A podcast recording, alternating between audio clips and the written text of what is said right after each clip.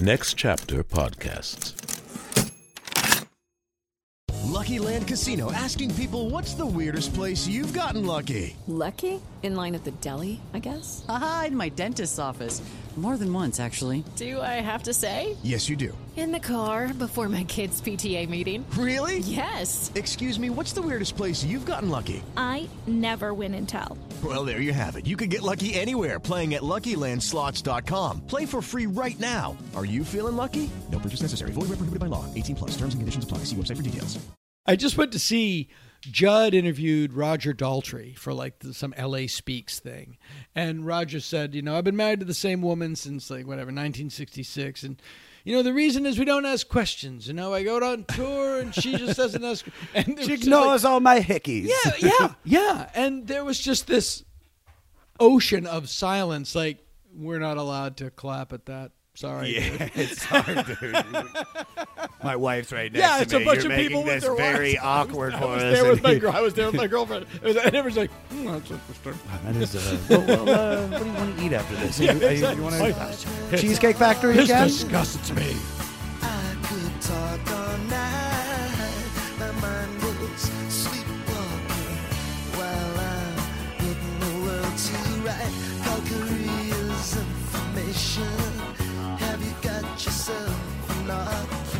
Oliver's Army is safe to stay. Oliver's Army is on their way. And I would rather be anywhere else. Than you. Skiba Deba Doo. Oliver's Army by Elvis Costello from his 1979 album Armed Forces. It's also number 475 out of 500 on the 500 with Josh Adam Meyers, aka your home for all things fleece related. Attention! Fleece Army. You can relax.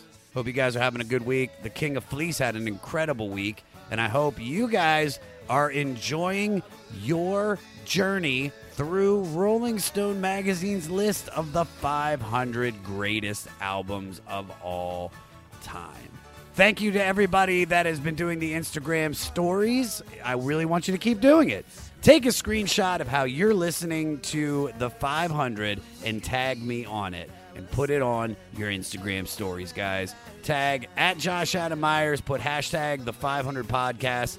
Give me a 24 hour ad on your social media, and I will love you forever. If you do that, you're immediately a sergeant in the Fleece Army.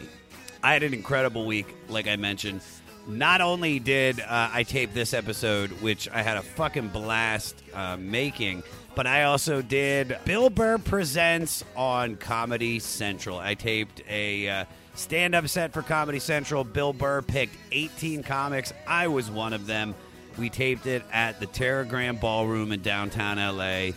I went up dead last in the night, and I had the time of my life. It was a fucking perfect night, man. Everybody that performed on the tapings did incredible. Uh, the host, Jay Larson, uh, one of my closest friends from the Throughline podcast, from the Crab Feast, he was the host and just made the room perfect. And then me and uh, and Bill, after the show, we went out and smoked a cigar and just it was it was fantastic. So to everybody that's congratulated me from seeing it on my social media, thank you guys so much. Uh, it is a moment in my life that I am going to be holding super super dear to me. All right, guys.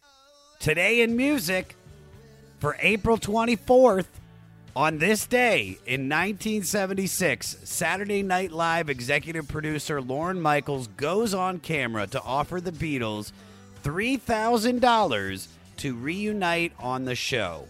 Paul McCartney and John Lennon are watching at Lennon's New York City apartment and consider showing up on a lark, but pass up the opportunity. You know how dope that would have been if they actually would have done that?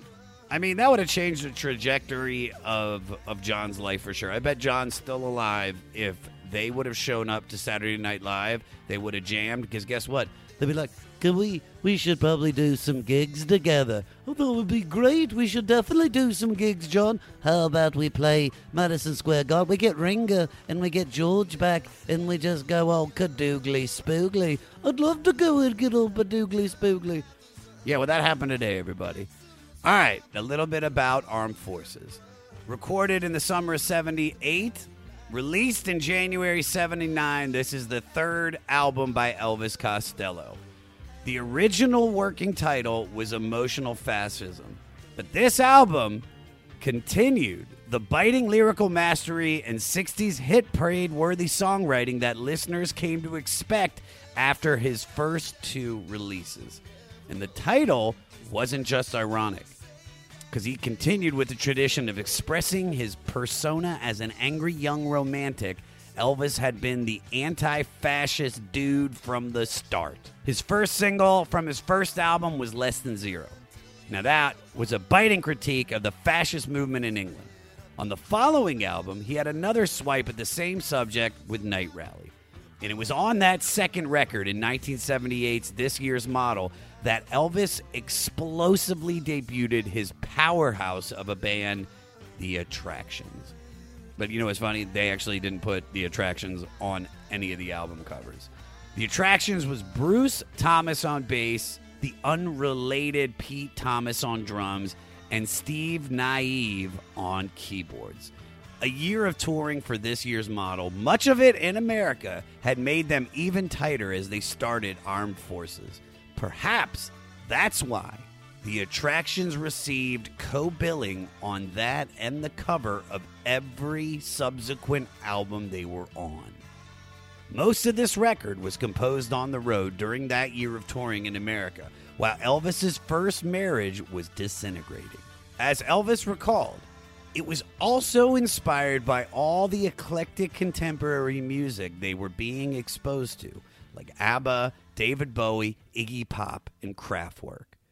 As Elvis recalled, it seemed as if we were making an impossibly sophisticated leap from the sound of this year's model. But listening now, there are very few production devices that sit between the listener and the songs. We probably never had quite this level of consistent musical arrangement again. This is an interesting album, and I have a very interesting guest. My guest this week is comedian, podcaster, and writer, and also legend Dana Gould. You know him from Stand vs. Evil on IFC and Hulu, the Dana Gould Hour podcast.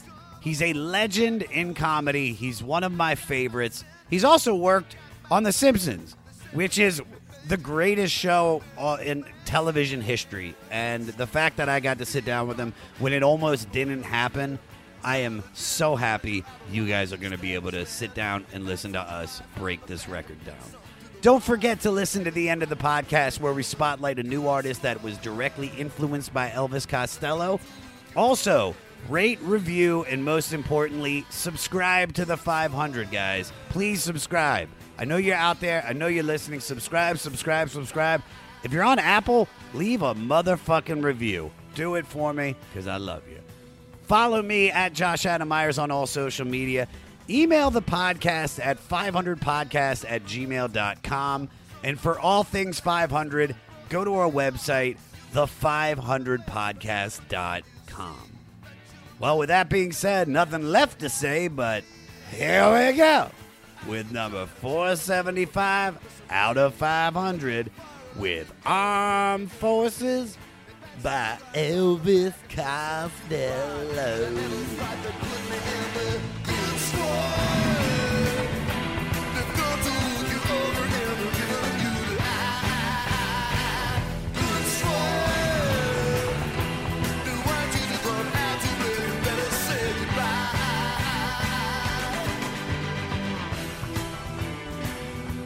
Dana Good, Dana fucking good, Dana Good, Dana fucking good.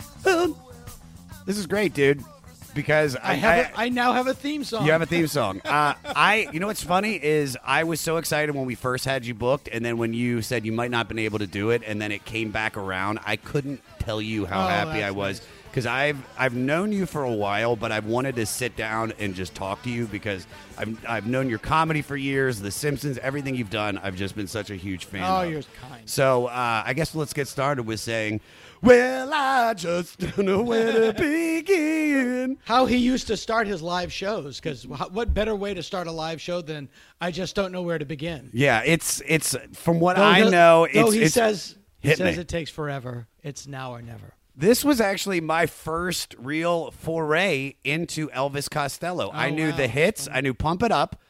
I knew, of course, you know, actually the song that I knew the most that I've been rocking uh, in between this is "She" from the Notting Hill soundtrack. Which I believe is a cover of the is it the the Monkees? No idea, but I've I when I first saw That's Notting cover, Hill, yeah. when I first saw Notting Hill and that song came on, I wept Mm-hmm. because the movie was that powerful. It's up there with like you know Schindler's List and The Last Emperor and any of those Academy Award winning films. So let me ask you, so.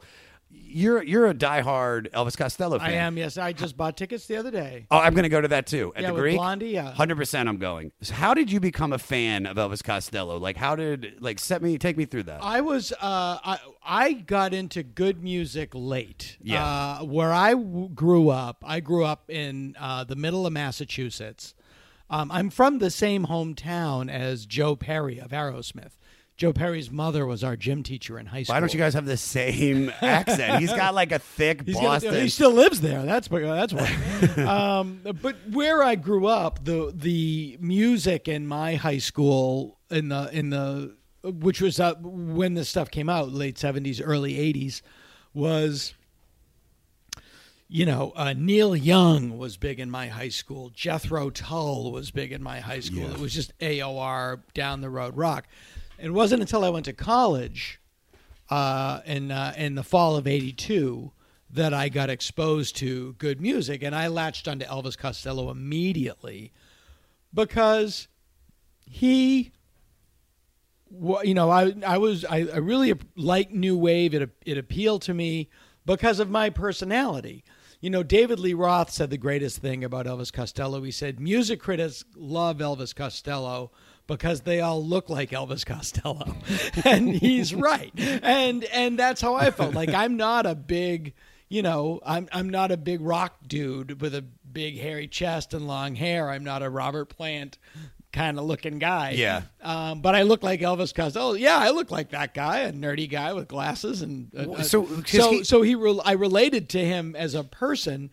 Uh, his music was very angry. I was full of anger. Yeah. an Irish kid from Massachusetts, and uh, and then as I got into him later, uh, you know, you just begin to appreciate the complexity of his writing and his lyrics. Or I mean, nobody writes lyrics like Elvis Costello. I'm just I mean, blown away by some of the has a- things that he says. It's like it's he like, has a Cole Porter level lyrical yes, ability. uh, the perfect yeah. way to explain it. Yeah. Because for someone like me, who, like I said, wasn't a huge fan, and then listening to it, I you're hearing these beautiful songs that are very upbeat, and then you start reading the lyrics, and you're like, "What the? F- this Yeah. is this is like." There's a lot of, lot of like World War II references in this. There's some Yes, dark especially especially, especially in in armed this. forces, yeah. in armed forces too. Yeah, there's a, yeah. I mean, he has some of my favorite lines. Uh, these aren't necessarily from armed forces, but just random lines. You're the one who hates to love, and he's the one who loves to hate.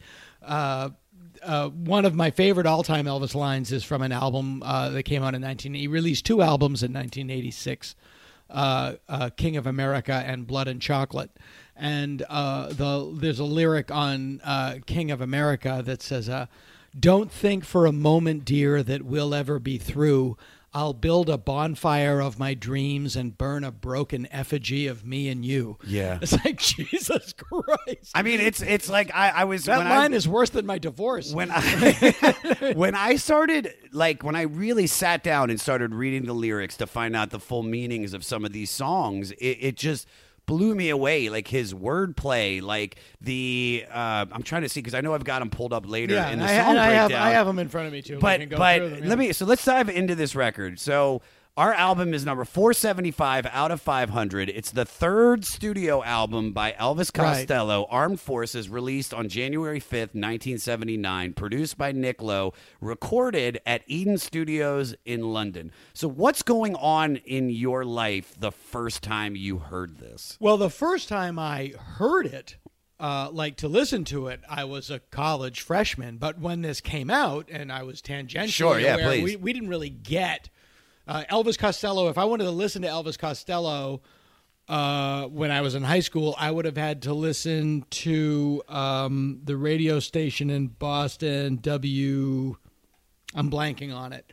Uh, BCN would have would have played uh, Okay. Elvis Costello, um, but we didn't listen to WBCN. We listened to WAAF, the Rock and Roll Air Force. Yeah. you know, it was, it was a lot of um, you know a lot of heavy metal. All right now. Yeah, oh, yeah, totally. Baby, it's That's exactly a corner, and and uh, and uh, the Who, which is you know my favorite band, and uh, Who's your uh, favorite band? Yeah, Who. It, it goes back and forth with Elvis Costello and the Who. Okay. Um, but uh, um, so so there was that. We didn't. Really, I wasn't really exposed to it. Like we had the. I'll give you an example. 1979. Um, I believe. Uh, Ghost in the Machine came out in 80, I think. And that's 80 the or 80, Police, no, right? 81, 81. Ghost in the Machine came out in 1981. Now I'm going to use a term I can't use today. Uh, in my high school, somebody did bring in uh, the Police album. I believe they brought in um, Zenyatta Mondatta, which came out in 79 or 80. Yeah. The kids in my high school thought the police were, quote, fags, quote, because they had all dyed their hair blonde. Yeah, but see, it's it's You like know. they were actually cool when that came out. Oh, it's like he- completely. like, Sting No. became a fag later. We, but we were, see, although it was 1979, 1980, we were in 1955. No, I completely- Yeah, it was, it was complete. Yeah. And, and at the time this album comes out, so this is 1979. This is, this album comes out at the height of disco. Uh, these are the top 10. So the, the, the number one song, Billboard Hot 100, 1979. Yeah. Was a rock and roll song, My Sharona by the Great Knack song. Great ab- song. about my realtor, Sharona Alperin. you being serious. Yes, she's the cover of the 45, my real estate agent. That's about, about her. She could be a good deal. Like she, She's great. she- No, if you need to buy, yeah, if you need a realtor, Sharona Alper. Does She's she? awesome. Does, is that like in her like pitch to get you to use You her? don't- well, you don't- She's, like, she's- well, listen, I've sold more. I can sell homes very quickly. also, the Kinks wrote a song about Yeah, me, yeah. but that's besides Yeah. the point. Let's go take The a look knack- at this the knack. three bedroom. The knack. oh, the knack. Yeah. was close. Yeah, but uh, no, no, she's you don't. Yeah, she's huge. Like you don't. She doesn't have to solicit work. But Yeah. as I was talking to her, I guess. So are you? Are you sure? Yeah, I'm surrounded. look at the fo- look at the album cover. Those are my boobs. Like, She's just- awesome. She's great. I just She's love to believe that you guys. All right, we're gonna go check out a few places, and you turn the car on, and it says. All right, so I heard. her. But so- let me just finish go ahead, this. Please finish. So, it. "My Sharona" by the Knack is the number one song. Here are the other songs in the top Billboard Top 10, 1979. "Bad Girls" by Donna Summer, "Le Freak" by Chic. Do You Think I'm Sexy by Rod Stewart, reunited by Peaches and Herb. I Will Survive by Gloria Gaynor. Hot Stuff by Donna Summer. All disco. YMCA by Village People. Ring My Bell by Anita Ward. And Sad Eyes by Robert John. Only two songs in the top 10 aren't disco Yeah. songs. You know, this is, and then Donna Summer's right back in there. And uh, 11 and 12 is Too Much Heaven by the Bee Gees and MacArthur Park by Donna Summer. Um, so it's the height of disco yeah. and also the the, the height of, of what was called new wave, uh, which is uh, uh, Blondie, the uh, the uh, the Police, uh, the Clash. Well, oddly, the Clash would release London Calling at the end of 1979. But it was such a good album; it was considered the great. It was Rolling Stone called it the greatest album of the '80s, and uh, the the '80s was such a bad decade for music. The greatest album of the '80s came out in the '70s. Well, well, Um, Elvis was also, and El- but Elvis he was right considered punk as well. He was punk. He and was then- punk then- and new wave. Yeah, and new wave was was a record company appellation. The, the musicians didn't know. Yeah, Elvis came out in, in 1977 in London with the Sex Pistols and the Clash, and, and then it was the Jam and Elvis Costello and the Yeah. Attractions and. Uh, uh, you know all of the bands that were on his original label. Um, I, I believe it was called Flip, and uh, um I think it was called Flip. I might be wrong. It was one word like that. And then you had like Ian Dury and the Blockheads. Uh, Nick Lowe was uh, a big uh, producer, and then uh, Rockpile was a band that he was in. Dave Edmunds, a lot of that pub, the British pub rockers. Um, but Elvis was head and shoulders above a lot of those people in terms of lyrical ability and musical ability, and one of the things that made him so famous to begin with, and I, I, I remember this, um, 1977, there's this guy named Elvis Costello. People are like, you can't call yourself Elvis. There's one Elvis, and he's the king of rock and roll. Right now, he's on a toilet on a bunch of Percocet, but Well, he's yeah, the best. right at that time, he died. yeah. And so people were doubly angry at Elvis Costello. Yes, oh, no, I- I can imagine. You killed him. And then he made a lot of news because he went on Saturday Night Live when uh, his second album came out, this year's Model, and uh, they were going to play. They were here. I got uh, it. right- I got they it were right going to play Less Than Zero, and then they stopped and they played Radio Radio. Yeah, I, he- I saw that when it happened. banned for I, I think he was banned for Till almost 89. till 89 Yeah. from Lorne Michaels and supposedly when he started the song and then and then he was like I can't do it I have to do this Yeah. song uh Lorne Michaels Yeah. sat in the background just looking at him with an enraged face just giving him two double Yeah. fingers Yeah. telling him to go fuck himself And they were, and this is something that they saw Jimi Hendrix do on a British television Yes, series. he didn't want to do "Hey Joe." Yeah. He wanted to do something, or he wanted to do, uh, I think, just a, a blues song or something. I, I, I had that Yeah. fact. Let me ask you But this: the funny comment that Elvis Costello had was when they said, "So you were going to play Less Than Zero, you played Radio Radio, they banned you," and he said, "Yeah, apparently it's not that live." Well, I, I read something, or I don't know if I read it or I heard it, but I have this fact in front of me. So you were a writer and an actor on the Ben Stiller show, right? Yes. Uh, was it true that Ben and Judd met in line at an Elvis Costello concert that you might have been there too? no, uh, Ben and Ben and Ben and Judd met when I brought Judd to Ben's house. Oh, okay. Ben had an apartment up on the uh, above uh, Sunset and Doheny. Yeah. and uh, he had just moved to town and he had done the Ben Stiller show on MTV, and uh, he was uh, and he was he had a pilot for Fox, and everybody on that show was it wasn't cast from a casting. It was just the people that he was hanging out with. all- yeah. It was me and Janeane Garofalo and David uh, Bob Odenkirk. David Cross came later, um, and it was just a social thing. I was friends with Judd from the Improv, and uh, and we were the same age, and we were both huge Elvis Costello fans. Uh, so uh, we said, "Hey, uh, you should uh, you should meet my uh, these guys. These guys are really funny," and and that's how Judd met Ben. I don't think. Why do you uh, think so many funny people love Elvis Costello? Because I talk, because like when you, when I thought I was going to be able to get you, I found out Jeselnik and Andy Kindler and Yeah, yeah. Judd. I reached out to all Yeah. of them, and and everybody was like, "I would love to do this, but I'm tied up right Yeah. now." Like so, so it's like, what is it? Is it is it the the sense of rebellion from something like the Saturday Night Live sketch? I is it the lyrical ability, or is it even like that he's influenced Here's, by? here's why. Yeah. Elvis Costello was labeled by the music press when he first broke as the angry young nerd.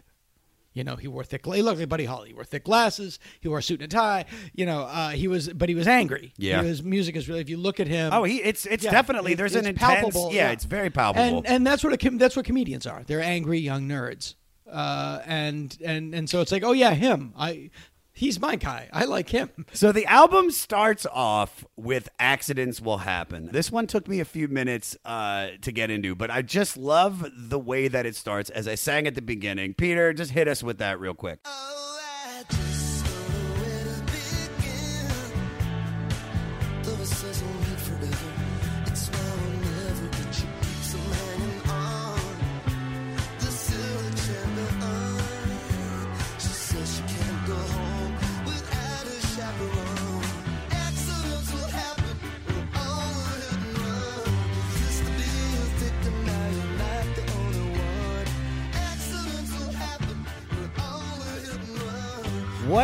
I loved about this song is that it sounded like three separate songs. You have the verse, you have the chorus, you have the bridge, and the outro. All sounded like different, uh, like like almost like uh, like a, sy- very symphony like. If I think that's a word. But it was also very upbeat, and it's funny because this is a very positive sounding song, and yet it's about I, adultery. yeah, I, I, it is, and and that's the the wonderful thing that the Jam were great at it. Paul Weller is very good at writing beautiful, and the Smiths. You know, uh, Every time somebody talks about the the the jam and, Right. and Peter Paul Weller, Paul Weller, I always get him mixed up with, With Peter- RoboCop. with yeah, Peter I'm always Weller. like, you mean RoboCop was Same guy. Peter Weller? uh, yeah, but uh, you know, uh, they write beautiful songs about, uh, but the lyrics uh, belie the the music. Uh, Yeah. there's a great uh, line in um, their biggest uh, hit in the states, which. Uh, the the the line is um, and as it was in the beginning so shall it be in the end that bullshit is bullshit it just goes by different names it's so upbeat. yeah, beat surrender. so beat surrender is the song. Um, yeah, it's just like it's yeah, it's just it sounds beautiful, but the lyrics are very harsh, and and that's what accidents will happen is about. It's a confession of an infidelity. Yeah, so this is actually uh, in his memoir. Elvis detailed the inception of the song coming from a fling with an attractive lady driving his cab in Spain. And it's this. What I love about this song is it's filled with all the Elvis Costello stuff, the wordplay, the killer performance by the attractions, uh, and then The also underrated, the the criminally underrated attractions. yeah, but what's cool about this song is that uh, this could be cons- construed as like regret or almost like smug satisfaction from some of the lyrics. You know, he, he compares it to almost a car accident. We only hit and run. This song is in E E.T. I know I have that fact. Yeah. Also, it was in The Simpsons Treehouse of Horror from uh, the segment Wanted Dead or Alive, in which Sideshow Mm-hmm. Bob kept killing Bart Simpson. Uh, did you have anything to do with that? Um, uh, Mike Scully probably had something to do with that. Mike, Mike Scully is ran The Simpsons is as big an Elvis Costello fan as, That's as so anybody. awesome. yeah. Now it's like as I'm going to watch, I'm going to see if I can find any references in any Yeah. of the seasons. So let me ask you this: Have you ever been on either end of infidelity? oh yeah. You want to elaborate, or No. Okay. Have you been cheated on? Let's take it from that angle. Uh, yeah, but I've I've done more cheating on people You have. in my past. Yeah. Okay, round two. Name something that's not boring. laundry? Ooh, a book club. Computer solitaire, huh? Ah, sorry, we were looking for Chumba Casino. That's right. ChumbaCasino.com has over 100 casino style games. Join today and play for free for your chance to redeem some serious prizes.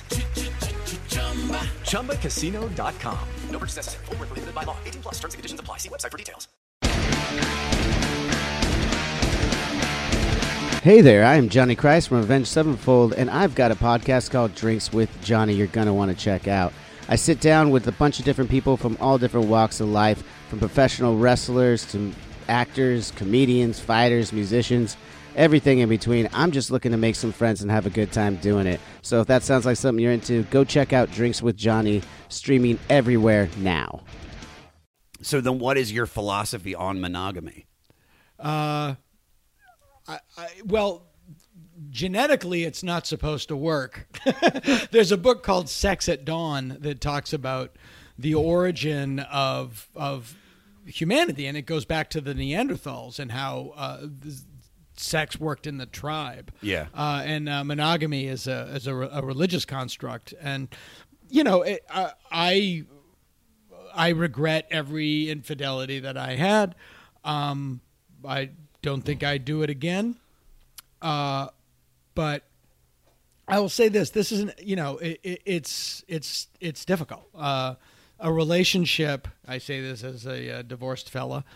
Um, is uh, you can't let it go. You can never take it for granted. You, you The relationship, yeah, yeah. You you know, and especially when you have children, uh, you still have to put your relationship first, and you still have to, and and people grow together or they grow apart.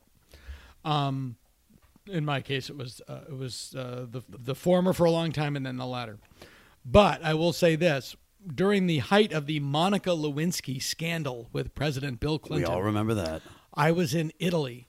I was in Europe too. Oh, really? Yeah, they Um, hated us. They were they, they kept making fun of us. All the Yeah. Europeans are well, like, yeah, oh, this woman, this woman is very well to do uh, woman, uh, you know, very well wealthy Irish art collector woman. I was at this big lavish dinner at this house. Yeah. and uh, she and she just went, "What is wrong with you people?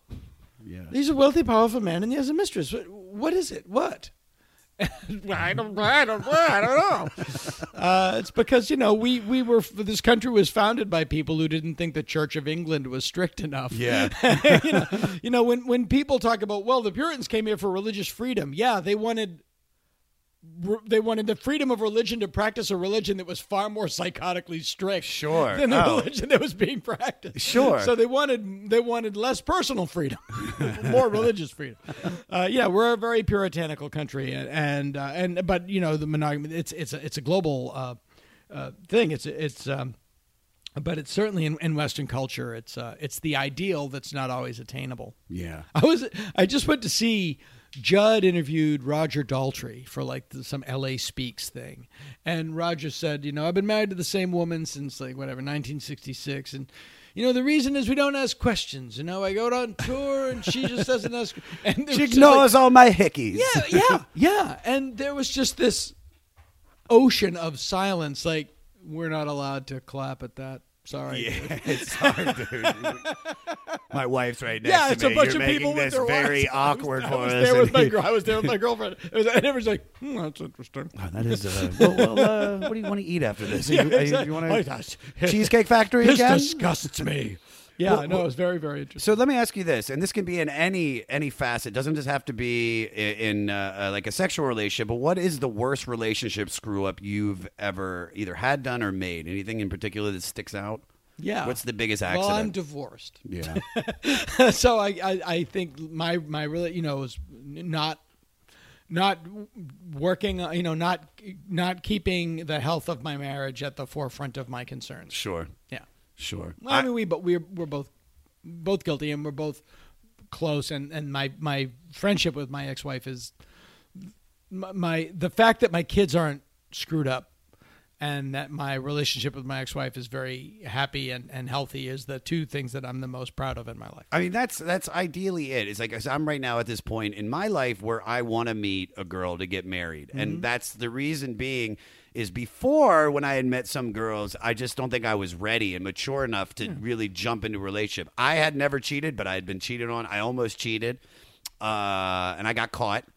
But I never Of went. course through it. you got caught. She dug through my. She went through my Hotmail. I was using Gmail at the time. Of she course. she knew I put it in my Hotmail. Of course you get caught. And- Everybody gets caught. Byron Bowers was actually the one that said to me, he goes, You better get rid of that picture. She gonna find it. And I was like, I'm putting it in my hotmail. I don't even use that. Yeah. It's deep in the phone. And but I, yeah, dude, I still you know what the funniest shit about it? I've said it on this podcast before. We were me and that girl were having a great night. Uh, we were we were sitting on the couch. She had just made me dinner, and we were watching Girl Interrupted. uh, that was what we were watching, and I fell asleep to that. And then as I woke up, she, it, literally, she looked like Angelina Jolie from that movie. Like, you motherfucker! Yeah. And now she's married to Tommy Lee. So, So she did just- okay. She, she did okay. I She mean, did you know, I wonder if he honks uh, his horn still with his dick. I mean, I- what a- I hope so. but So do I. You know. All right, let's jump into the second song, "Senior Service." Uh, any thoughts on this? Because I love this one. What's interesting about Senior Service is this album was a big departure for Elvis in terms of the sound of the songs. Uh, all of his early albums, they all have a very distinct sound. Sure. And the the album prior to this, uh, this year's model, is the album that really uh, sort of pinpointed not only what people thought of as Elvis's sound, but really jackhammered home the new wave sound of the late 70s. Well, this- that Farfisa, Hammondy organ. And that's what I heard in this, Sci- yes. Sci-fi organ that's really all over this year's model. But uh, Yeah. yeah, this is a holdover, but it, uh, uh, you said uh, it perfectly. Senior Service has a very uh, has a much more open sound. What I loved about this, I loved the beat, I loved the melody in the chorus, I loved, like you said, the the Hammond, the ascending keyboard is what I wrote. The the just the senior service, junior dissatisfaction, so fucking catchy. Peter, do me a favor, because the best part of this song, which is what I loved, is that the chorus is just like senior service is really low, and then when he goes into that verse at minute one, second twelve, play that because it just pounds, Peter. Service,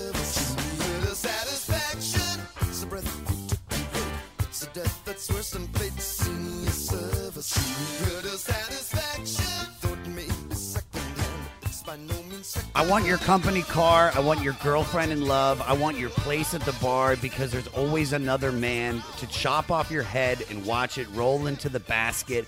If you should drop dead tonight, then they won't have to ask me twice. I fucking love this song. This was this I was dancing in here, the dog was going nuts. Uh and from what I It's a death that's worse than fate. Oh my god.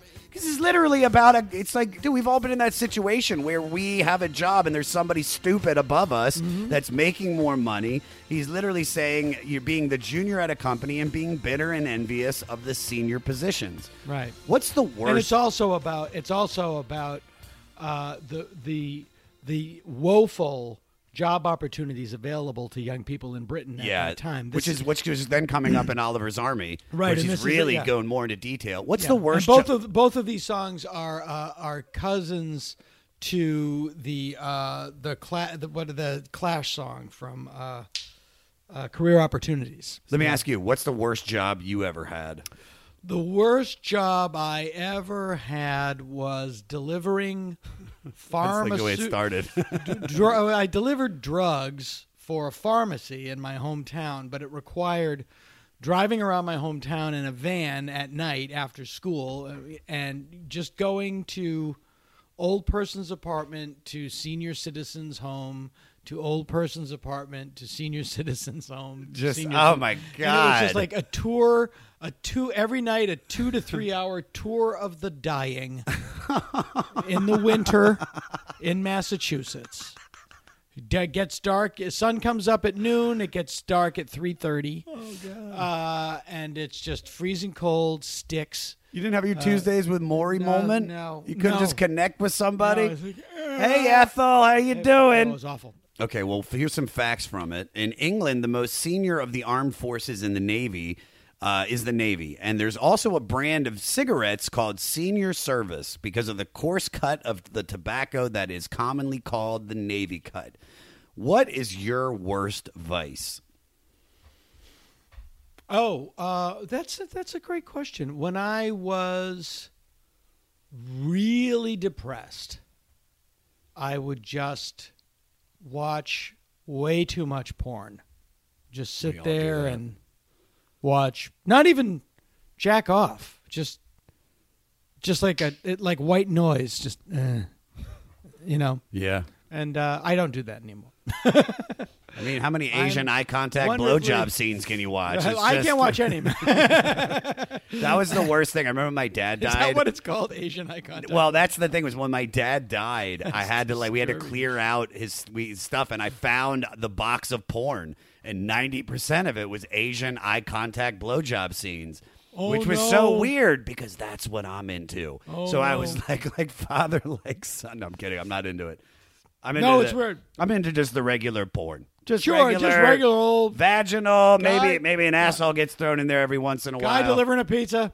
Love that. Yeah, just guy delivering a pizza. I was a PA on a porno movie. Uh, when I first moved out here, I, I, I worked for Keeping Up with the Kardashians as a PA. Okay. Uh, and then, which I guess was Which like working for of porn. Yeah. Yeah, it's a form of porn. and then I Psychological porn. like- and then I went from that, and the immediate job was then to to work for the Playboy TV channel Right. for for about three months, and uh, it was actually a fun job because it would be like was like you know the the, so the producer would run in and be like, Josh, we need you to go buy like four strap-ons on the fly, and I'm like, I'm like, you got it, I'm your man, and I just. It was great, and it's I gotta go. then you're going to craft service, and people are naked. It's just, it was just Yeah, it's well, it's the least sexual, it's the least sexy thing on earth. Like The like le- anything else, you know, you don't want to be there when they're doing it. So how did you stop? how did you just stop Uh, I watching? got it? happy. You I just got- got, happy. yeah, I what was you it know- that made you happy? I was, Was at the end of my, well, it was the end of my marriage, and I was just you know just not emotional. I didn't want to No, I be get where it. my, I didn't want to be where my feelings were. Yeah. Uh, and then you know you go through the ugliness, and then you come out, and you just don't. You know, I mean, I I, I appreciate it. I'm glad people have it. I think the people that do it are lovely. I want everybody to be safe and happy. I'm Yeah. not making any moral judgment about anything. I've certainly enjoyed it and continue to enjoy it. It's great. but I don't do it when uh, you know it's like it, you can do you can like anything else you can do too much. Yeah, but also out of all the vices that you could do when you're depressed, for me it was always drugs. Yeah, so yeah, yeah, to, yeah. To, And I to never find one that, that, yeah. doesn't hurt anybody, I mean, it's just like No. I'm very lucky. Yeah, I grew up in a uh, I grew up uh, uh, I grew up in a family of very enthusiastic drinkers and drug abusers. So for me, I uh, my specific role in the family was I'm going to do the opposite of what everybody else here is doing. Yeah. and that allowed me to. Uh, to not be that, Uh, but I had to to find my thing. Here's the the other thing. My my in the late '70s, during the time Armed Forces came out, um, my father uh, subscribed to Penthouse, so we had Penthouse in the This house. is the, but that's the prime of it when there actually were articles. yeah, I oh, the- assume the- that it was like a phone book. It was every month. It was a, it was a huge magazine. So yeah, you just like- had penthouse yeah, like laying around full the house. Forty page interview with Michael Cimino. it was really heavy duty stuff. You really But- didn't know about the deer hunter that much? Yeah, but but it was uh, in Heaven's Gate. But he but but literally like so I had uh, I, I had this available to me, and I was 13, 14 years old, probably too young to have it at constant availability. yeah.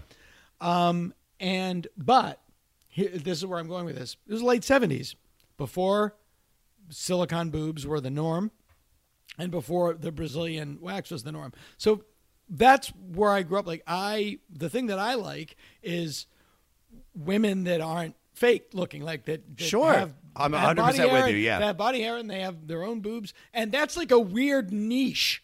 Like trying to, It's- it- especially in this town. But we're going to talk about How do we get here? Oliver's Army. Yeah, which is a, a, a that's a, a, a it's a very political song. The I'm embarrassed that I don't know. The Oliver is about Here, it's so the title is a reference to Oliver Cromwell, Right, a- okay. the leader of the parliamentary army in the English Civil War against the royalist army of Charles I. Right. Among other things, he established that was called the New Model Army, which was the first professional, properly trained and drilled fighting force England had. And Costello's song is a general anti-military statement. Its main target is the fact that the only real option that the unemployed have is to join the army. So British Right. unemployment figures were at an all-time high when this song came out in the early 80s or when he wrote it uh, in the late 70s. And it doesn't really have anything to do with Cromwell other than the title. But he wrote this in 78 on a plane coming back from Belfast. And it was the first time he went to the city and he was shocked to see very young soldiers from the British Army walking around with machine guns. And the song covers Northern Ireland's troubles and the end of the British Empire and life in the army. I do know an interesting aspect of this song that Elvis Costello cops to in uh, uh, that the the the uh, piano line, Go ahead, hit me with it because I got it written right there. Dancing Queen. Dancing Queen. Nick Lowe is quoted saying they were having a hard time making the song work. And Stevie, I'm going to say his name wrong, Neve? no, Steve Nieve. Steve Nieve said, uh, What about if we do sort of an ABBA piano part? There was complete silence. And then they knew their records were good, but no one wanted to own up to it, which is which is kind of the way I am with with ABBA because I actually love. Well, they, they loved ABBA, and supposedly when they were touring America, like ABBA was one of the few albums that they all agreed that they would listen to. Well, it's a fantastic. Mamma. Mia is like one of my There's favorite songs, nothing dude. wrong with There's nothing wrong music. with it. Uh, but but they said when when Nieve played the piano part, suddenly the song went from black and white to fireworks. And to be honest with you, that's what I got from this. Yep. Not just, just so catch, dude. I woke up that morning and Oliver's Army. I could not get it out of my head. I watched the music video. I watched live performance. Mm-hmm. The music video is him, I believe, in. Uh, in He's like on beaches or yeah, like he's in Bermuda or Barbados, and he's shit faced. This is it's just what I love. He later oh is- yeah, you're, yeah, you're- I think I have that fact as well. Completely shit faced. What I what I love about this, this is a bright pop song, like we said before, but it's, it's so lyrically heady. It's so heavy. It's so dark. He's talking about just the just the saying like you know the checkpoint Charlie didn't crack a smile, murder mile. Then you know the uh, which we're gonna get to in a second. We're gonna talk about the one lyric, but Hong Kong is up for grabs. London's full of Arabs. Like Churchill. This is about. This is really about still to we this could day. be in, we could be in Palestine, overrun by a Chinese line with the boys. From Yes. the, with the boys from the Mersey and the Thames and the Times. but that is. But do- with they- with other British children. Yes, but but what I'm saying, Dana, what, what what I love about this is that this is a real dark song Yeah. about the shit that's going down with these young kids still happening today in America, Absolutely. and and he puts this little bow on it. And so people wouldn't even know. Yeah. people have no idea. I can't. I didn't. I would have never. You know, if I just would have heard this in passing, like, oh, it's a great song. It's probably about uh, love and uh, he's, he's traveling in it. He loves China and Yeah, yeah, yeah. It's that. But I love that when you you put. You you know, you you you hide the message. Yes. and I love a, that in too. A, in a in a bright poppy song. Peter, play uh, the third verse at a minute uh, 50. There's no danger. It's a professional career. Oh, it could be arranged. We're just waiting, Mr. Churchill's here. If you're out of luck or out of work. And then also, you coming from that part, going into the way that it builds to the final chorus with the outro of the ooh, the oh, oh, oh, oh, oh. It's just so mm-hmm. perfect. Now, Um, now the phrase that you can't say is an allusion to uh, the Troubles, which is Yes. So, so the single, because of this line, would have been released in America were, were it not for the use of the N word. He says in the, the lyrics are all it takes is one itchy trigger, one more widow, one less white N word. right, and that was a that was a reference to what uh, Irish Catholics in Northern Ireland were Yeah. called. So that they for- were killing. That they were in the Troubles. They were shooting. The Protestants were killing the Catholics. But his father also his father also defended it because he was like he's not a racist person. It's Yeah. just he's making this comparison and and I mean honestly from what I know well, it was it's, also it was it was nineteen. The song was written in 1978. totally different time. Totally different. Totally different time. You know, it, you, that was when Pete Rose was dating 13 year olds. So, I Yeah. mean, No. that was No, his I- excuse. He was like, it was the 70s. Yeah, it You was know? just a, it was I was the- we could take us down a road we don't need to go down to, but I'll just give you an example. You know, excuse me, things change so drastically in such a short amount of time. The other day, I was home. Uh, I was back uh, back east. I've been going back and forth to Boston, and I was sitting with my dad. Yeah. and uh, we were we were watching. Uh, one, we watched Gran Torino, and watching Gran Torino with my dad is like watching King Kong with a gorilla.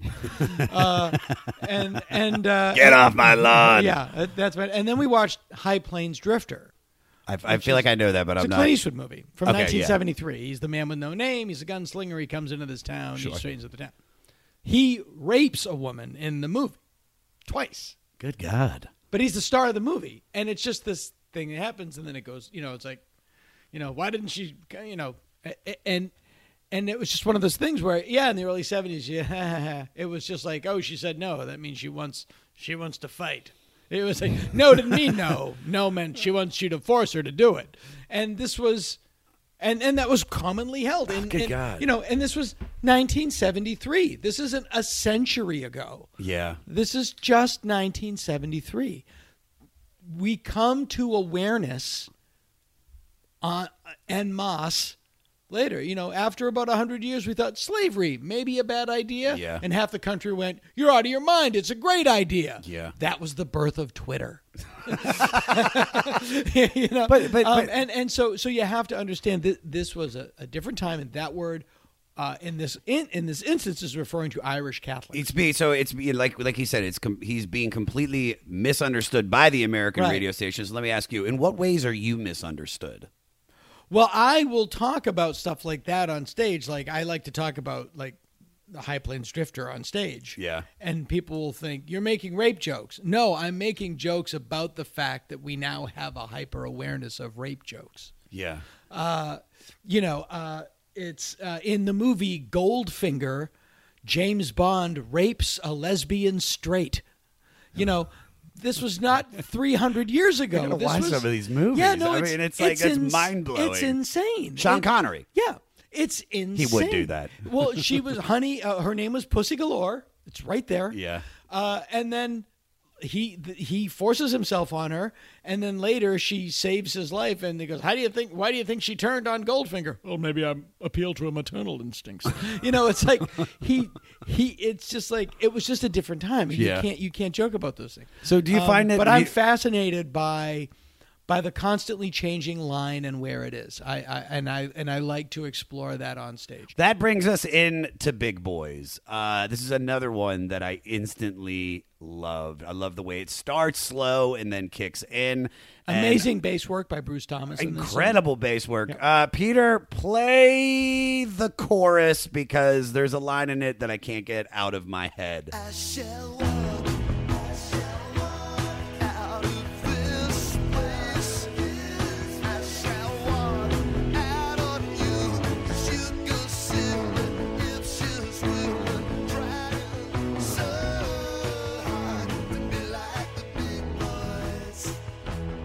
I just love how he keeps saying, trying so hard to be like the big boys. At first, I couldn't tell if this song was about puberty or infidelity. Puberty, because of the way it starts, I'm starting to function in the usual way. Everything is so pro- provocative, very, very temporary. And then in cheating, when the whole, in verse 2, where he says, I was caught in the suction by a face like a truncheon, I was down upon one knee, stroking her vanity. Uh, and the list at the end kind of helps prove that. Well, she'll be the one ending with the definite, so you can cross her off your list. I think this shows a man who's made a bunch of tough decisions, but who's ready to get on with the next phase of his life. Yeah, it's about a boy who wants to be a man and he can't. Exactly. Exactly. So let me ask you, what are what are some of the most disappointing and some of the fulfilling things now that you're a big boy? What are the most di- disappointing things? Sure. In my in my life currently, or that I Whatever, I- I like, mean- growing up, like. Um, well, I, I'll, I was thinking of this recently. I did uh, Uncabaret the other night. I know that room, yeah. Right. Which I hadn't done in, in uh, forever.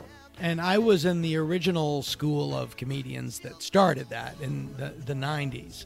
And it was uh, it was a big thing here in LA.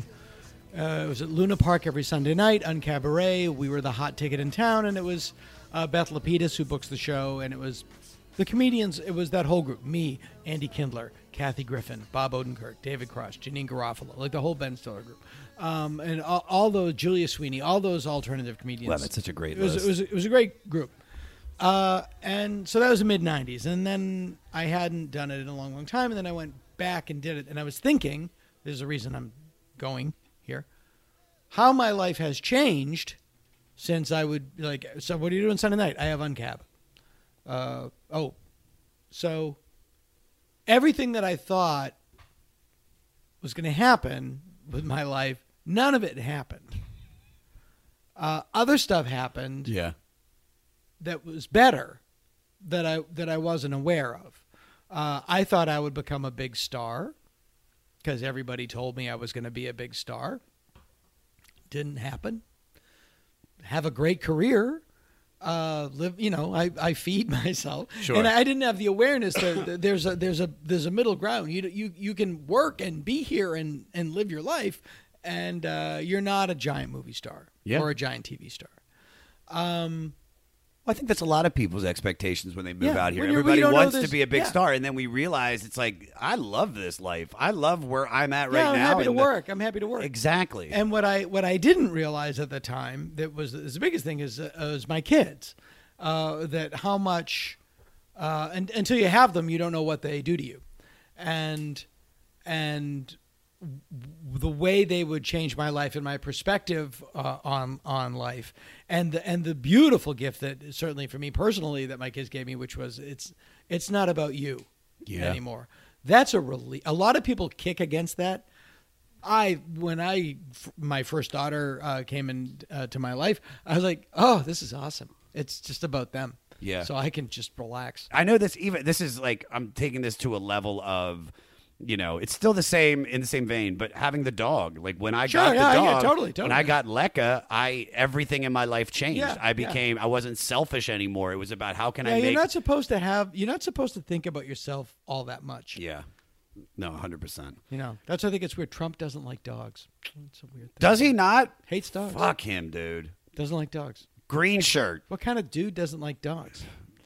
Uh, Trump. Oh, Green shirt. Green shirt is a great uh, is is a, again a very Elvis Costello's publishing company for a while was called Plangent Visions. Which Is, uh, yeah, it's skewed dark visions.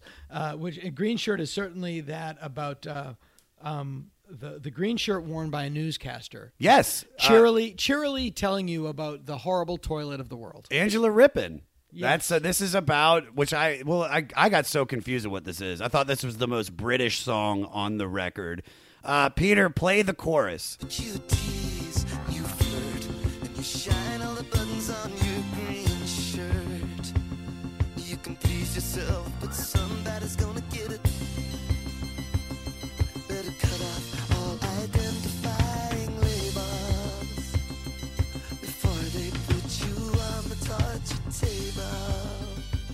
So once again, this is a dark song, dark undertones in a very cute song, and like he said, this is about the BBC newsreader and intellectual sex symbol Angela Rippon, who Elvis had seen walk by him after he had just played a BBC musical program, Top of the Pops, and you can hear it in these lyrics. He's like, "There's a smart young woman on a light blue screen who comes into my house every night." She takes all the red, yellow, orange, and green, which is the colors of the BBC, Yeah. and then she turns them into black and white. It- It's like I, I mean, there- which is also taking all of the colors of the world and turning it into right, wrong, good, bad. yes, yes. Ever wonder what a punch from Elton John feels like? Or how you'd cope with having turned down the chance to be in Nirvana? Or what signal Keith Richards gives when he wants you to get the hell out of his hotel room? Fans of Too Much Effing Perspective don't have to wonder because they've heard these exact stories and a jillion others on our podcast. I'm Alex Hoffman, former tour manager for Radiohead. And I'm musician and comedy writer Alan Keller. On the TMEP show, we get guests like Nancy Wilson from Heart, Jeremiah Fraites from the Lumineers, and Modern Family's Julie Bowen to tell us things they may have only shared with their therapist, clergy, or a TMZ stringer. So join us on Too Much Effing Perspective. That's E F F I N G Perspective. The only podcast you crank up to 11. Hello out there. Yes, hello out there, everyone. I'm Hal Schwartz. And I'm Flynn McLean. Together, we host None But the Brave, a podcast dedicated to the music and career of Bruce Springsteen. Bruce and E Street Band are on tour right now for the first time in six years, and we're taking a detailed look at what's happening on stage in our bi weekly episodes. We've also been recently joined by some very exciting guests, including rock journalist Warren Zanes and Steven Hyden, Backstreet's Magazine founder Charles Cross, and Barstool's Kirk Minihane. If you're a diehard Springsteen fan, this is the show for you. So please subscribe to None But the Brave on your favorite podcasting platform, and we hope to see you further on up the road. Thank you so much. We'll be seeing you. So let me ask you this: Who were some of your childhood crushes uh, that you got to meet? Oh, oh, that I got to meet. I don't know if I ever met this person, but we did exchange letters. Who? Diana Rigg, who was in the Avengers in in nineteen in the sixties. Yeah. I mean, she was a. I, I mean, I had a crush on a woman from. 20 years before, you know, I was like, she was a nice old lady by the time I had a crush. But oh my God, she was so uh, crazy, crazy, crazy hot. Dude, the, the, the Um, look of the girls in the '60s, that like shag with the Oh. oh, it's just the high boots. Yeah. She's Still in Game of she's in Game of Thrones now. Who is she in Game of Thrones? She's one of the old ladies. uh, Diana Rigg. She just just stunning, So- stunning woman, and uh, and it's very funny. Um, there's a movie that I there's a movie that I love called The Ghost and Mr. Chicken. It's a Don Knotts comedy from Okay. the '60s. I think I know of it. Very simple, you know, but it's a beautiful movie. Really, very, very, very, very funny. Really well made movie. And uh, his love interest, this woman, uh, Alma, was an actor, 60s actress named Joan Staley, or Stanley. I think it's Staley, actually. Uh, I met her. Now she's just this nice old lady. And I said, uh, Oh my God, I had such a crush on you when I was a kid. Yeah. And she said, Did I ruin it? Because she's like a grandmother now. I was like, No, no, we didn't ruin Now you're still hot. What are you doing Yeah, later? what are you doing? You'd almost have to. Let me You grab your rascal scooter and Well, let's the- get the fuck out of here. Well, the other one, the, the last one was uh, the most. Uh, it's so funny. It took me so long because it was too obvious. I didn't realize it was. Um, uh, the woman that was Vampira in the fifties. Uh, Maila Nurmi. From Plan 9 from Outer Yeah, Space? yeah, She, she- was hot. She was crazy hot, and uh, she and I were incredibly close. Uh, I, we were friends the last fifteen years of her life. Well, you've done a lot of the stuff with the Plan 9, right? Yeah, Yeah, that's like your shit. So, That's like that so that's shit. that. I mean, But no, no, you're right. No, you're right. No, but- and, my, and Maila and I were, were very, very close. That's We got to be. That's got to be. Uh, uh, just. I mean, for for something. weird. It's got. It's weird. Yeah, it's weird. Why is it weird? Well, because it, you know, for a while there, she passed away uh, in 2008. But for a while there, you know, like you'd watch Plan Nine, which is a movie that I love, and then you'd watch it, and you're like, oh God, I gotta call her about her light bill, you know, because I was like, you know, I helped her get an apartment and all this. You know, she had to move, and she was elderly, and Just kind of takes away from your fantasy a yeah, little bit. Oh no, the fantasy's gone. Fantasy's the gone. fantasy's gone forever. well, not only is this about probably helping. Angela Rippon, this is also happens to be about the Hungarian Nazi Party known as the Green Shirts, owning Right. to their standard uniform of a green button-up dress shirt. And uh, this is when the song ta- then takes a turn into Elvis's paranoia about the rise of groups like the National Front, a far right fascist political party in the UK. Uh, perhaps Elvis could feel that the coming election of Margaret Thatcher's right wing government would soon cause a resurgence in these types of hate groups. Sometimes the only way to fight unimaginable circumstances is with ridicule. It's true, and we have that now. One of the problems that Britain had in the late 70s was an incredibly stagnant economy, and when people are out of work, white nationalism rises. Yeah. uh, and we have that here in America now for the for the same well, the- ostensibly for the same reason, although the unemployment is at two percent. Um, but uh, when economic times are in times of economic insecurity, uh, nativism uh, Yeah. uh, rises. It's it's math.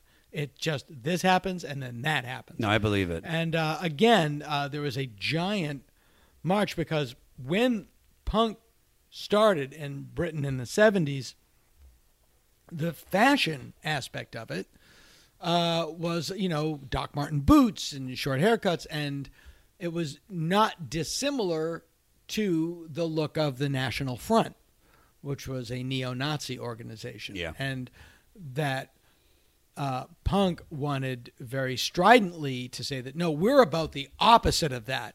We are about uh, inclusiveness, and it's everybody. Uh, we're all together. There was a giant uh, concert in Hyde Park called uh, "Rock Against Racism" that uh, that the Clash headlined, and uh, and they had uh, their song. It's uh, one of my favorite songs uh, called uh, "Clampdown," working for the Clampdown, which is about guys joining the National Front.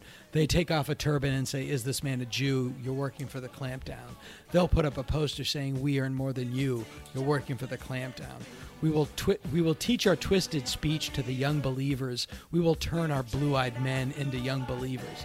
And it's all about the, the the lure of white nationalism as an easy solution to complex problems, which doesn't work. Well, building off of that, have you noticed a difference in how comedy is executed since Trump came to power? Yes, um, it doesn't go in the way that I thought.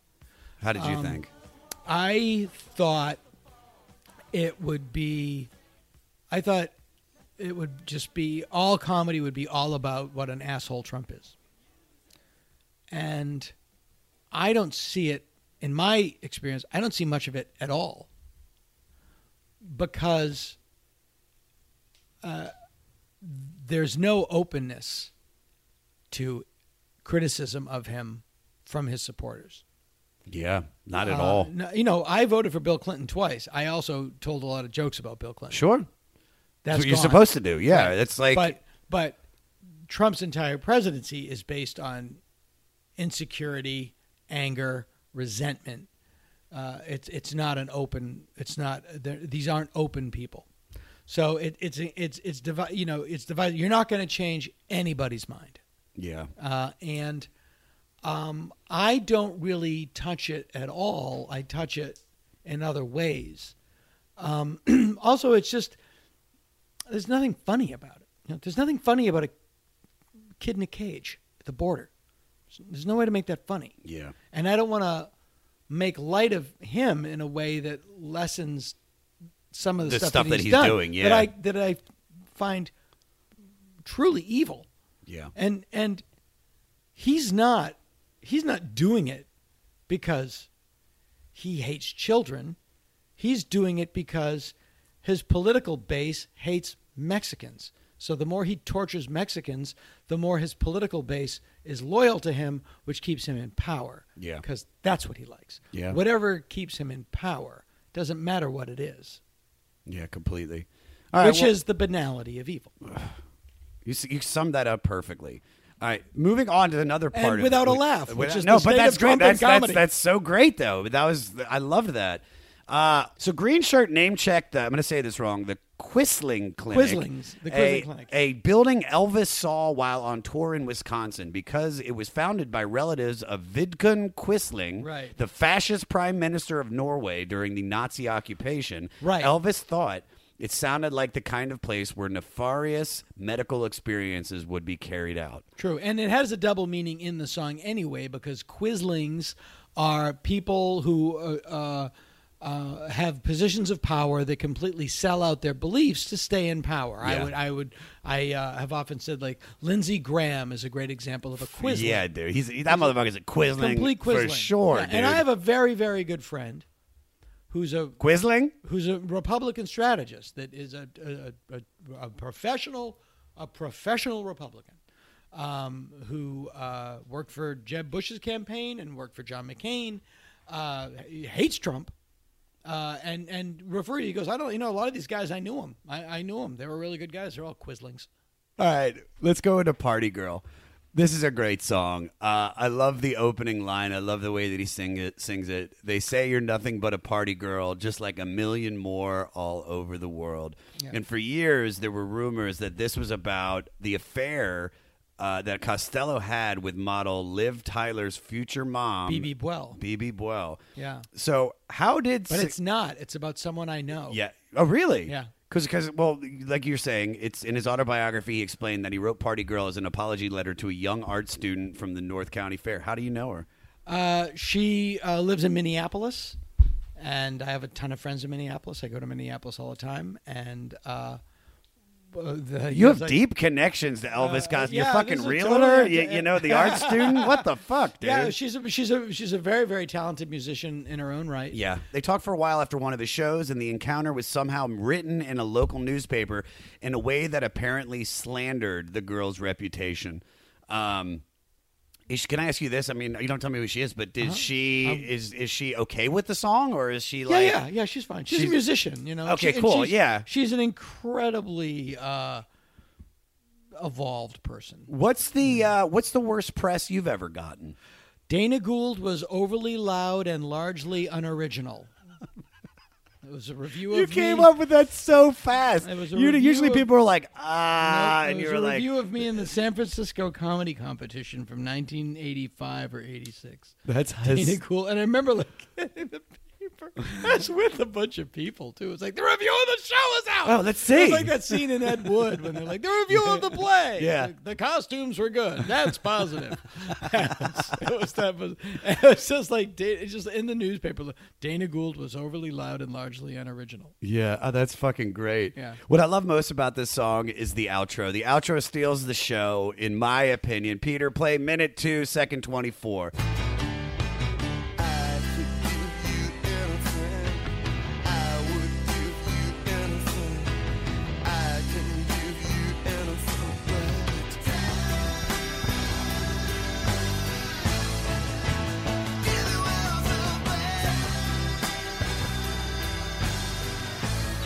Thomas's bass playing on this is amazing. It reminds me of Paul McCartney's melodically busy but beautiful playing on something from Abbey Road.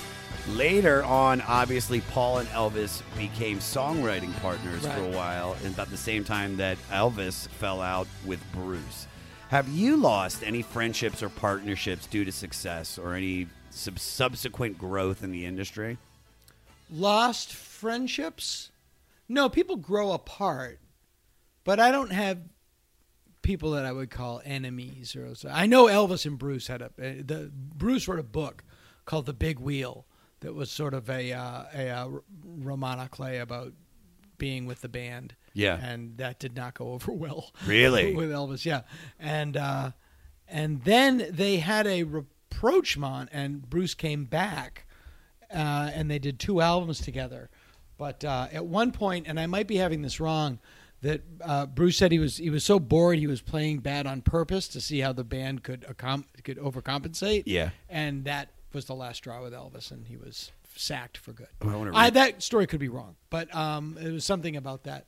Uh, and then he was replaced with a guy from LA uh, named Davey Faragher, and then the attractions became the Imposters. Oh. But the other two members are the same. Bruce uh, Bruce Thomas is gone, but Pete Thomas, no relation, is still the drummer, and Steve Nieve is still the keyboard player. Well, how has the meaning of friendship altered with success? Well, not with. I mean, I, my success has been so gradually a, accumulating that it hasn't really changed. So it's yeah, there's not like a But- it's but- not like but- a Tiffany Haddish moment where it's suddenly like you're here and then you're fucking. No, that, I've never had that. But um, but I will say, as I you know I get older, like I, I, you you value friends. Like I have, you know, um, I'm going on tour this spring with Bobcat Goldthwait. Um, we're all going all over the country. A bunch of one nighters called the show with two heads. Nice. And you know, Bob, I've known Bob since I started in the mid '80s. Police Academy? You knew him Before during that, Police I knew Academy. him before Police Academy. Fuck. And I knew him 84, 83. Uh, and you really, you know, you value that because, you know, you, you, you get to the point in your life where you both know people that have died Yeah. before their time. Yeah. And you're like, hey, you're still around. I'm still around. Uh, and and you know you you there's a great story about I don't know what island it was, some tropical island, and, and Paul McCartney was staying on the island, and Keith Richards was also staying on the island, and they knew each other, you know, obviously from the early days, but you wouldn't put those two guys together and think they would be buddies. They don't. I mean, seem- I mean, I kind of would. I don't Yeah. know. You would think. I mean, But, I thought there's a little rivalry, maybe, Yeah. and but, but, no, yeah, apparently they're- they would hang out. Like Paul would get up in the morning, walk over to Keith's house, and they would just hang out all day. one's vegan, one's on Vicodin. I mean, Yeah, those yeah, start with right. V's. I mean, but also it's like who else can know what it's like to be me? You. exactly. Yeah, and uh, I love you know you really you you value these friendships you had for a long time. Do you still have? a- I mean, with all those people that I'm you very, mentioned, very it's like I have I have my three or four closest friends I've had for 30 years. That's incredible. Yeah. Yeah. I see that. It's with a lot of the guys that I started with. It's Yeah. just- I might not even see them on the regular anymore. Yeah. But as soon as we get together, it's like we knew what it was like having no money. We knew what it was like struggling to get anything. And now that we've gotten it, it's Yeah. like it's a beautiful, beautiful thing. Yeah, de- definitely. All right, Goon Squad, and this picks up right where the outro for Party Girl leaves us. Right. Probably the most intense song on the album. Like you were saying, the thumping bass and the drums. It's great. not an aggressive album. It's a very pop. Yes, but this is but this is definitely This is the biggest This is the biggest with the ah ah ah ah. Play the best part, Peter, at a minute fifty four when it's just bass and vocals and the drums, where everything else drops out and it's just that.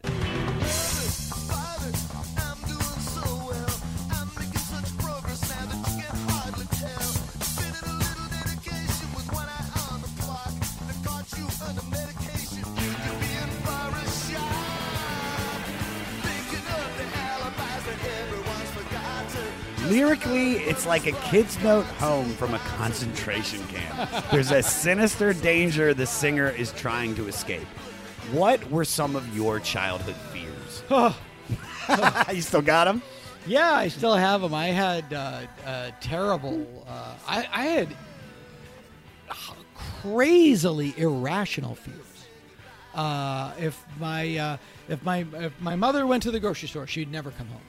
Yeah. If uh, if we were in the class and the teacher stepped out for a moment, she wouldn't come back. Uh, I had no sense of security. I still fear being alone in an elevator. Really? That it's going to get stuck, and Yeah, no I think a lot of people do. That's still always. and no one's gonna save me and this is where i die that's my that's where i go with it They're at the Ramada in Tulsa? yeah like the elevator's gonna get stuck The Blue Whale Comedy Festival people will never find me. yeah that's my theory like it's gonna get stuck and no it's the same irrational fear Yeah. it's gonna get stuck and no one's gonna come that's that that's flat out Has it gotten easier as you've gotten older? I mean, like, no to the point that you can't survive. Really? yeah it's gotten worse All right. Well, let's let's read some of the lyrics. Thinking and you know how i you know how i deal with it? How? White knuckle. White knuckles, and then porn afterwards. You gotta you gotta have some porn as You soon as you're do it. done. You just got to do it. Uh, what I love about this is thinking up the alibis that everyone's forgotten. Just another mummy's boy gone to rotten. They pat some good boys on the back and they put some to the rod, but I never thought they'd put me in the goon squad. And Costello, what I love about that is he's pointing out that the cuddling of your child and catering in their every whim uh, almost like they're some sort of pharaoh, won't prevent them from growing up to be an overly entitled jerk. But Goon Squad traditionally stands for a group of mercenaries or thugs for Yeah. hire who were put to work to intimidate and often violently stifle union uprisings. Who is in your Goon Squad? Oh, I just I, I would consider my agents my goon squad. yeah. All right. Yeah. Popeye, the, the also the Popeye comic strip. My Ra- ex-wife used to be my goon. She's squad. in your goon well, She was an agent, so she's like, "Go get him, go get him, Tiger." You want a goon squad You for your team squad, because yeah. you got to be the nice guy. You're You such a nice guy. guy. You You know, nice you need you need your people to be the pieces of shit that get you the most amount of money. Yeah. Thank you, William Morris Endeavor. Love you guys. The Popeye comic strip and later cartoon character Alice the Goon contributed to the Alice use the you contributed to the use of the term to describe large, oafish, and stupid characters. So we're talking about cartoons now. So I have Yeah. to ask this because I have a tattooed on my arm. Oh, yeah. What do you consider? notice that. You didn't. I showed you this. when We were at Moon Tower oh, before. You have no. I. I'm. I'm like. I have David Silverman. Yeah. He drew a picture of me when I went to one of the readings. I cried when I met Tress because I. I because I Well, love. Tress is awesome. I love. It's. I got the tattoo just so I could get Agnes Skinner, who I think is the did most. Did she see that? Oh my god, dude! They well, first of all, Nancy like completely just like took pictures of my arm, put me on her yeah. Instagram, and I already knew Yardley from. Uh, we, we used to go to the same gym together. Okay. but I mean, I was like this kid that Yeah. was Oh, like that's so this funny. dude. I watched The Simpsons every night when I go to sleep because it just makes me feel good. You talk about those Yeah. childhood fears. Sure. It makes me feel that, that Comfort food. That it's it's it's, it's matzo ball soup. Yeah. Man. Uh, so I have to ask this: What do you that. consider? Not The Simpsons? I. What do you consider your most endearing or most notable contribute contributions to the Simpsons universe? Oh, well, probably most notable is the character of Ling Bouvier, which is the adopted Chinese daughter of Selma Bouvier, Marge's sister, is based on my oldest daughter, uh, Lulu, who uh, that that whole episode was written about when I went to China and adopted my daughter. So that's that's Oh, that the is- lasting equivalent. And uh, my and Lulu was watching The Simpsons one day, and uh, sure, sure, she came on, and I said, "Honey, that's you." And uh, she said, uh, "Yeah." And I go, "No, honey, that's you. That's based on you. That's in the episode Daddy wrote." She goes, "Yeah, I like Bob's Burgers." Do you, when you reflect And, on and the meme, I have a meme which is uh, uh, from a joke that I wrote, which is uh, "Old man yells at cloud." That's that's my. that's my that's that's on the newspaper article, Yeah, right? that's my joke.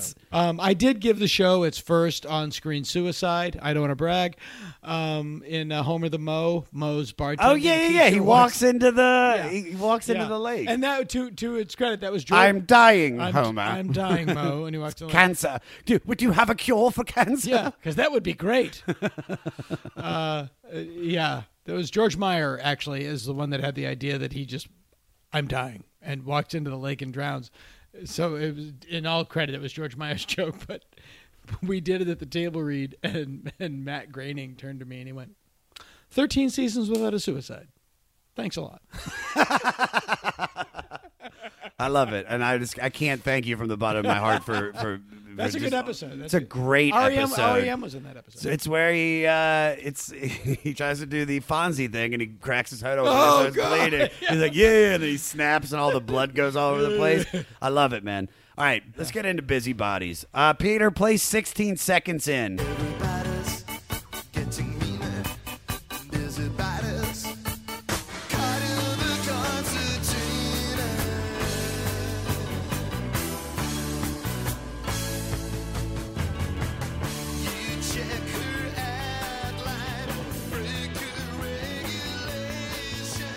See, I didn't like this one at first, but it grew on me. What I did like the most about this song is that it has this Bach melody. It's, it just has this very classical feel to it in the structure of the song. And what I liked about this is that this is a cleverly articulated takedown of how Elvis viewed sex in the 70s. He described this sexual experience as the empty exercise it really is and the yearning for love that we hope and often delude ourselves that it would lead to. Now, let's not forget that Elvis was raised a Catholic and still holds on to many moralist views in many of his songs. hmm yes, he does. Do you ever feel relieved that you missed the sexual revolution? Uh, I caught the tail end of it.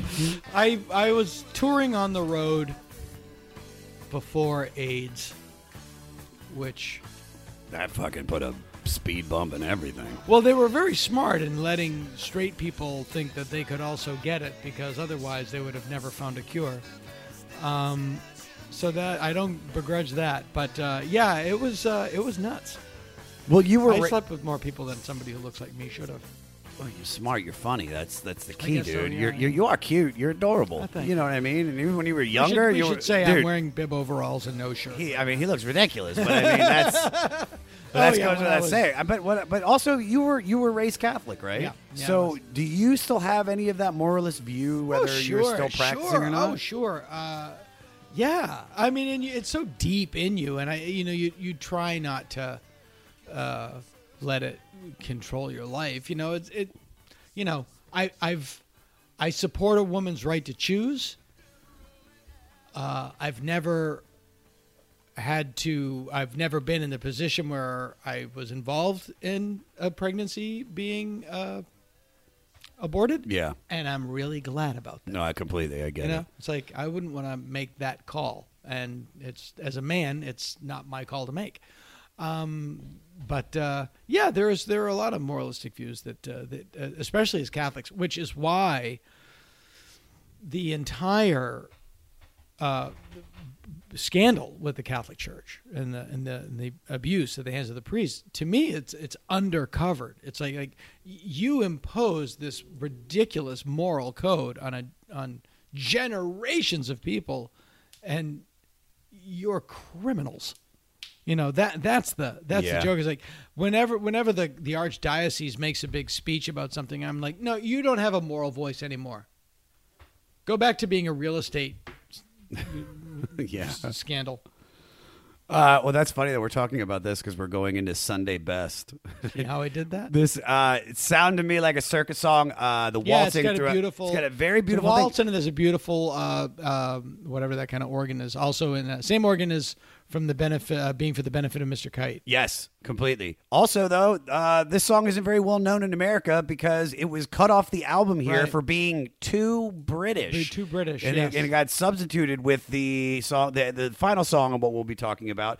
But after reading the lyrics, it sounded le- it sounded very much like a racist who's standing in his underpants on a Sunday morning ranting about immigrants. Mm-hmm. Because if you read these lyrics, don't look under your bed, an arm, a leg, a severed head. Read about their private lives, the songs of praise of the readers' wives. This is where it, listen to the decent people, though you treat them just like sheep. Put them all in boots and khaki. Blame it all upon the darkies. I mean, that's dark as fuck for such Yeah. a beautiful waltz. Uh, today, instead of just yelling though at people in our houses, we have Twitter, like you were Right. talking about Yeah, yeah. earlier. How has social media empowered voices and opinions, and how has it also taken away power? Well, I think it's given people the false belief that just because they have an opinion about something, that other people have to honor it. Yeah. No, Yeah. completely. I don't. mean, if you're if you're offended by that, stop reading it. yeah. I don't have to stop doing it because it bothers you. Uh, the best. I, I I don't know whose this joke was. It, it might have been it might have been Sarah Silverman. It might have been Steve Agee. I'm not sure exactly who it was. It was uh, if you're opposed to gay marriage, don't get gay married. you, you know, it's just like if you don't like, who cares? I, I don't care what you think. You know, uh, I mean, that's the problem with so many people is that, like, I mean, I I had to turn off CNN. I just couldn't watch it anymore because I was constantly mad. Yeah. and I and I I've agree. done I every agree, I've yeah. done everything in my power, Dana, to avoid getting into a fight with somebody Yeah. on social media. And there are, I mean, it's there's just I, idiots. I just got to the point where I would just go, clearly we disagree. Hey, you. Do you have any plans this year? Ha! How's that going? Did you get 2020? Well, welcome to a brand new podcast called 2020, where myself, Benny Goodman, and my good friends Corey Payson and Siobhan Cronin from the band Lost Symphony also got 2020. And since the world ended this year, we decided why not just check in with some of our friends in the music industry and see how everyone's doing. We're going to get a candid look at life on and off the stage, as well as the mindset of some of the most successful people in the entertainment industry. New episodes drop every Sunday and Wednesday at 9 p.m. Eastern. And you can listen at 2020-d.com, soundtalentmedia.com, or on your favorite podcast app. Which is a great way to do it. But then disagree. there's a lot of other comics that we know that just will So get life, into yeah. these battles. Yeah, and there's no point to it. So how do you do? it. How do you? And I've had people come up to me at shows and say like, "Hey, really nice to meet you. We got in a huge fight on Twitter." Like to them, it's just a game. To them, it's just a game. yeah, there are people that literally think it's a game, and Yeah, then there's people they do, that are then that are on the other end. And- yeah, you motherfucker. Yeah, and then they meet you and they're like, "Oh my god, I can't believe I'm meeting you. It's so nice to meet you. Your show was so great." we got into this big battle Yeah, for like, like two weeks. You yeah. remember me? All right, yeah, it's crazy. Let's jump But I will, if I see that racist frog, I will block you. Good. Fuck the frog. Yeah. Moods for moderns. I love this song. Beautiful Uh, song, beautiful pop song, great construction. It sounds like a 70s porno song, great kind of. keyboards by Steve it- It's got that 70s Yep. porno feel. Also, I wrote this. Uh, I also, I think Huey Lewis might have stolen from this song. Well, you know, It's a very big Huey Lewis in the news feel. Go ahead. Huey Lewis, the News, when they were known as Clover, were the backing band on My Aim Is True, Elvis's first album. Actually, I found that fact as well. Yeah. But it's it was immediately it was like this. This sounds like something off of Sport. It really does. Peter, play the first verse.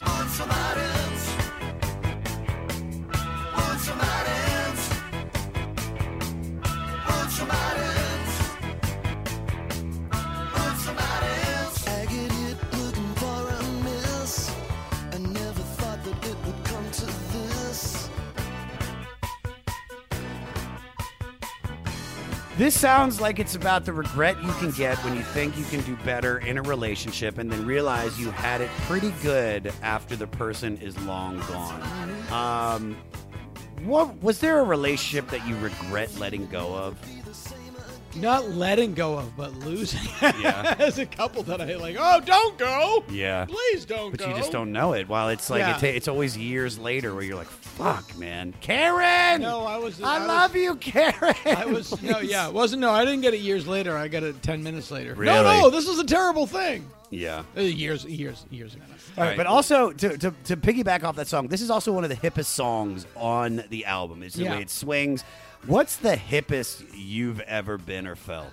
The hippest I've ever been or felt was that period when, uh, in the early '90s, when uh, we were all hanging out, like, you know, that group I was talking about, like Judd, Janeane, and, and that whole group. It was like it was the only time in my life I was with the cool kids. Yeah. You know, for a brief, for a brief and shining moment, I was in the I was in the cool kids. I mean, that, that must have been. Did you guys know you were all about to do something very special? No, Like- no, no, no, no. We just thought we were do something funny. We were all just trying to be as funny as we thought. We were trying to be as funny as Albert Brooks. Like we all loved Yeah. Albert Brooks. He's so and, Uh, he's a genius, and uh, and that was our big obsession. Like, oh god, like Ben. It's funny in that apartment, in Ben's apartment, he had the poster for Real Life was in the bathroom, um, and uh, yeah, we just like, can we come up with something as funny as something that he would do? I just remember uh, watching Defending Your, Your life. Life. with my dad and just him in tears, crying, Yeah. laughing. It's just so he's so brilliant. Have you ever seen Modern Romance? I haven't. No. Oh, it's his best movie. And uh, and Stanley Kubrick called him up and said, "You made the movie about jealousy that I wanted to make." wow. Yeah, he loved that movie. Yeah, I'm gonna watch it now. yeah. Um, oh, it's amazing. Chemistry class. Mm-hmm. Beautifully brilliant song. Once again, has a very classical feel to it. Peter, play the chorus.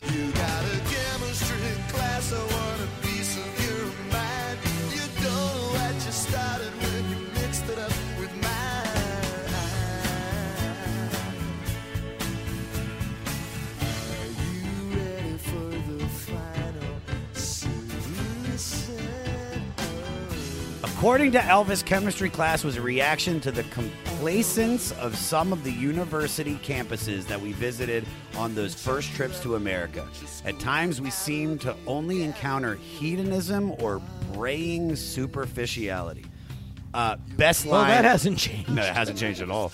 The best line in this uh, is when he says, "Taking orders from the kingpin." Uh, what a funny way to talk about your dick.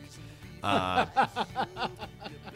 he mentions the final solution, Right. Which is really funny because uh, I don't know if you know this, but you probably do. That this uh, the album was supposed to be called "Emotional Fascism." Yes, I did, yeah, Uh, and he's just he loves he loves the World War II. I Oh, mean, yeah, this guy. It's a lot of it. A lot of Nazis Well, if, you, if you're raised in England, it's a bigger thing. you No, completely. And especially the you know to I, imagine to have survived World War II in England. You know, to, Oh, you I couldn't, They yeah. were literally bombing England every night. I remember I went to we were in London. You go to that Museum of War or Yeah. Museum of whatever, and you get into that bunker, and it and it just reenacts what it was like when the shells were coming Yeah. in.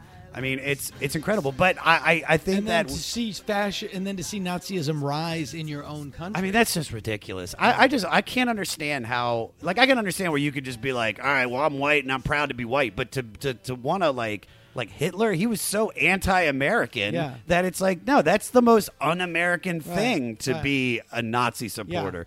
Uh, but I love that he. I have to say, I You know, love. and also, and why does that? You know, you you you can't be proud that you're white. It's not an accomplishment. It's just how you were born. Be proud that you got a hundred on your math test. Yeah. Be proud that you've raised a good family. You know, people don't take something that you had nothing to do with, that required no effort on your part, and use it as a badge of honor. Yeah. But I'm glad that he put the final solution into this album. How do you And def- then, and then after he goes, final solution. oh,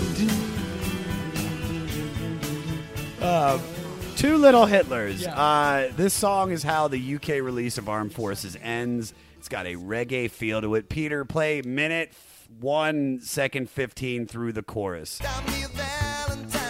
She's a smooth operator. It's also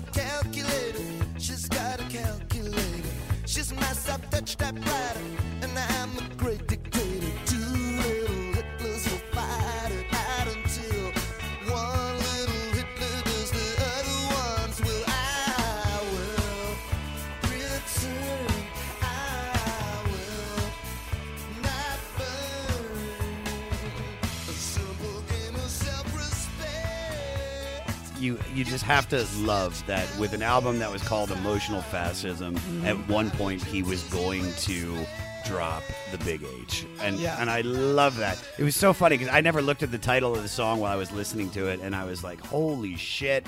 I was like, "Is he singing about Hitler?" And then when I finally looked at the title of it, I, I just thought it. This has one of my great, my favorite lines in the album. What is it? uh, you call selective dating for some effective mating. Yes, I had that written you down thought too. I'd let you down, dear, but you were just deflating. These are such nice descriptions of sundry component attitudes that go into a certain kind of relationship mentality. The jealousy, the one upmanship, the shallow linking of emotional connection with pop culture. He says it with pictures of the merchandise. I love, I also like, what is it? She's got a calculator. What is the line? It's also calculated. She's got a calculator. She's my soft touch typewriter, and I'm the great dictator. it's amazing. It's incredible. And as Elvis said, uh, he used the same language uh, to speak about global and personal problems. And by many accounts, this is just about the disintegration of his relationship to his first wife, Mary. right. And in case about rep- whom the song Alison was written. Really? And in case you didn't catch it, there was, of course, he gave the shout out to Charlie Chaplin's anti fascist film of the 1940s, The Great uh, Dictator. The Great Dictator.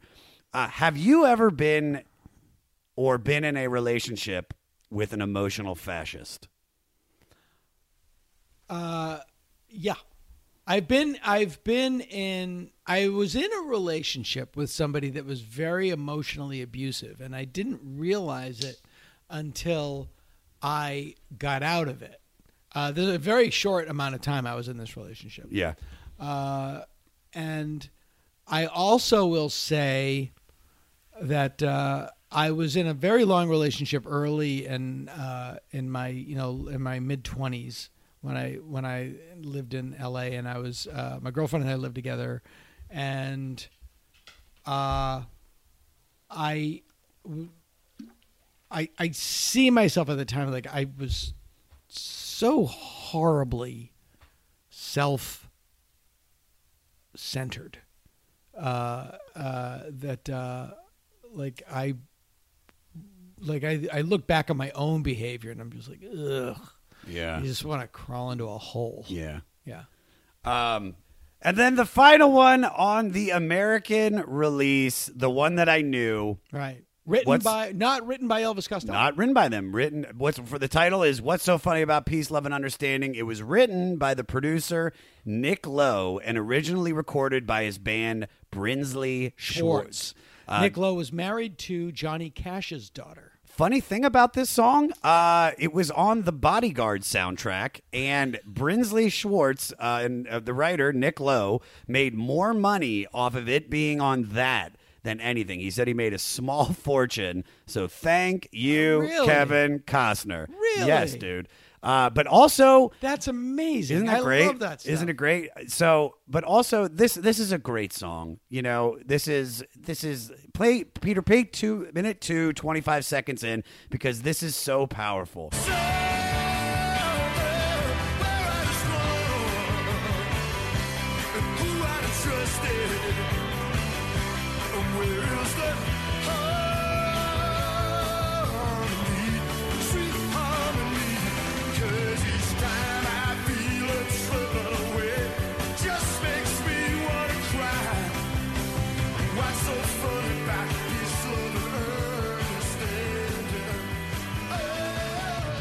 I love everything about this song. Where, where so where are the strong? Who are the trusted? Where is the harmony? Sweet Yeah, no, harmony. this this is one of those songs like, you know, ima- you know, Imagine or something like that, uh, where it's just like, it, it lays it out so simply. yes.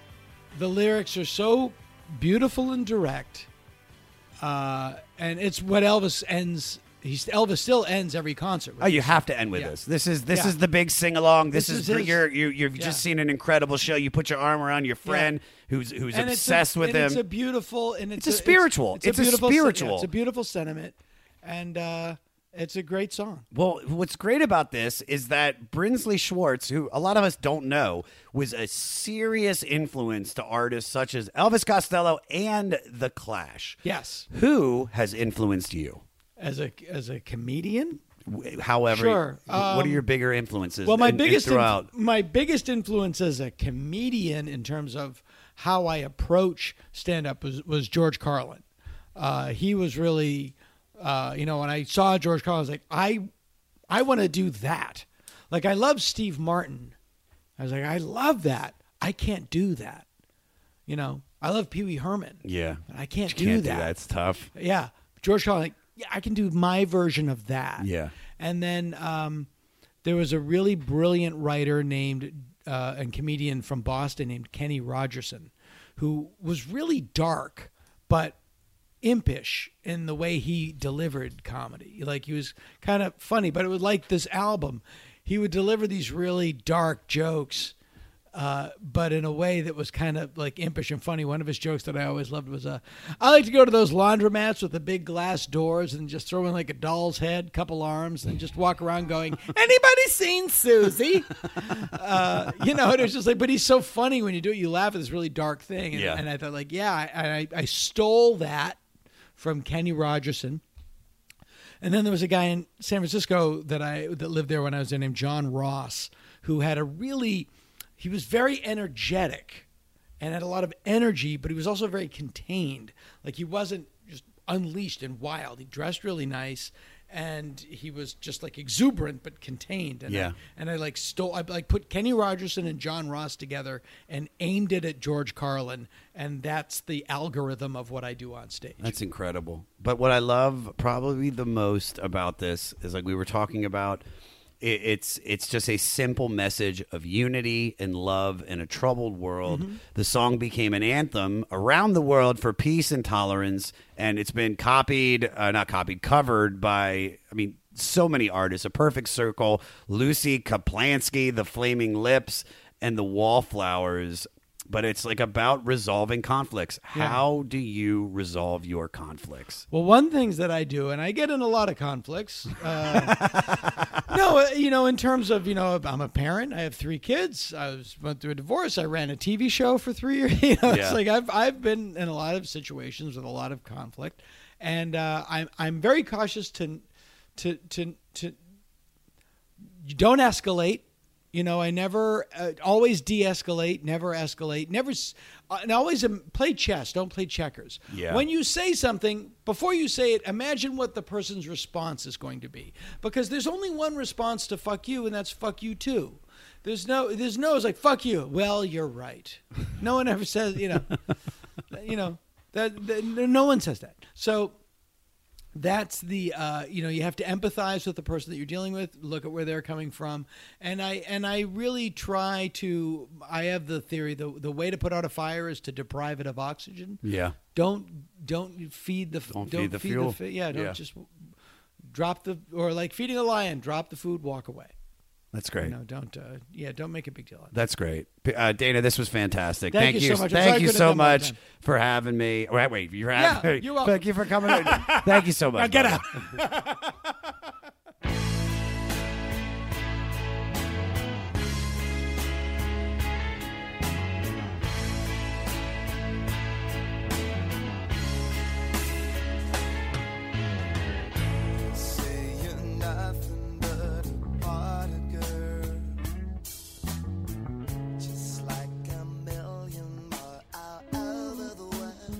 Dana Gould, ladies and gentlemen. For all things Dana, go to his website, danagould.com. Dana Gould on all social media. And listen to his podcast, The Dana Gould Hour Podcast. Get his new album, Mr. Funny Man, available on Kill Rock Stars. And check out Stan Against Evil now on Hulu. You can also see him this Thursday through Saturday with me not like 100% with me, but we're both going to be at the Moontower Comedy Fest in Austin, Texas. And you can go to his website to find out his dates with Bobcat Goldthwait in May, where they're going to be touring all over the country. I'm also going to be posting his mixtape track listing link, so you can find all of that and everything 500 at our website, the500podcast.com. Email the podcast with your pros and cons and your and your schlons to 500podcast at gmail.com. Follow me at Josh Adam Meyers on all social media. And you got a few dates coming up. Like I said, I'm going to be at the Moontower Comedy Festival this Wednesday tonight through Saturday. And on Thursday, guys, we're doing a live 500 taping. Get to Austin. And if you can't make it there, May 13th, the goddamn comedy jam at the Roxy with Bill Burr, Jackie Tohn, and Joe Sib. And all tickets are on my website at joshadammeyers.com. Please subscribe on your favorite platform and rate and review. Give me a review, guys. Also, we got the 500 Club, guys. Get the podcast a day early on Record Store Tuesday. Free merch, and for the members only, we give them a separate podcast. Join the movement. The 500 Club is the shit. You can find this at the500podcast.com backslash club for all details on our Patreon membership options to support the 500. Follow my writer Morty at DJ Morty Coyle on all social media and check out his Instagram page where him and his daughter sing many, many songs at B and Daddy Cartoons. Now, we just listened to Elvis Costello from 1979. Now, here is an artist that is directly influenced by this album. From Hollywood, California, we have All Day Sucker with their song Quality Problems off their third album, Denim Days. You can find them at alldaysucker.net. And if you're in a band and we're directly influenced by one of these albums or artists and you want your music featured at the end of the 500, send us your song to 500podcast at gmail.com. Make sure you put the album and the artist that influenced you in the subject line. Next week is Manu Chao week with his 2001 album. I'm going to butcher this. Proxima Estacion Esperanza. It's fucking good. So y'all got some homework to do. At ease, soldiers.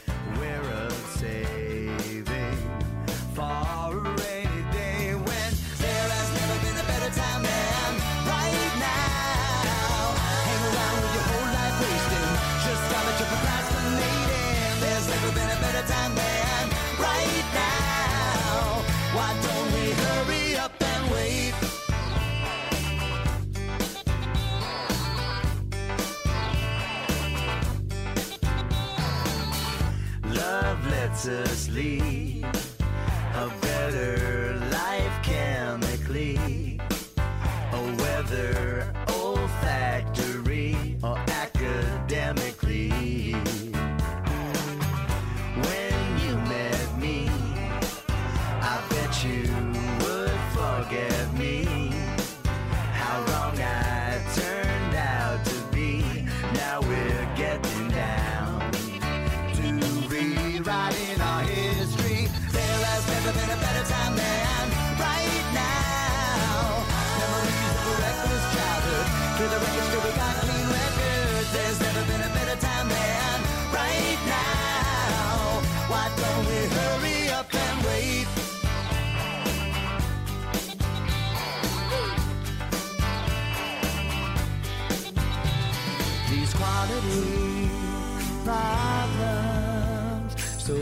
Both got 'em. These quality problems. So glad we both got 'em. These quality problems. So glad we both got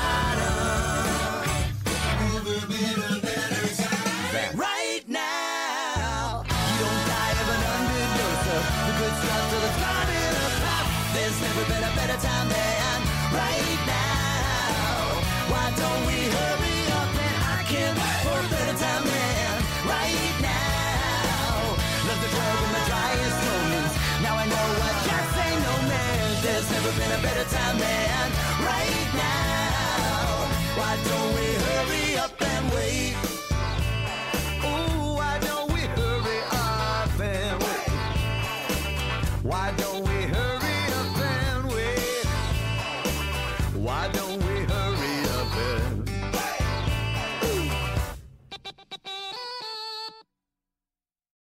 With Lucky Land slots, you can get lucky just about anywhere. This is your captain speaking. Uh, we've got clear runway and the weather's fine, but we're just going to circle up here a while and uh, get lucky. No, no, nothing like that. It's just these cash prizes add up quick. So I suggest you sit back, keep your tray table upright, and start getting lucky.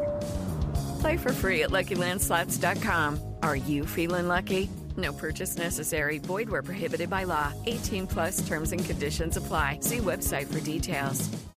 What's up, everyone? This is Jay Reason, and I want to let you all know that Diablo Zen Podcast is now part of the Sound Talent Media family. Listen in as me and the one and only Danny Diablo, aka Lord Ezec, interview artists from the hardcore punk, metal, hip hop scenes and beyond. We have conversations with guests like actor Peter Greene, DJ Muggs from Cypress Hill, LA street photographer Estevan Oriol, Jimmy G from New York City's legendary Murphy's Law, and pro wrestler Vampiro, to name a few. If you're a fan of good discussions and lots of laughs, tune in and join the fun. Next Chapter Podcasts.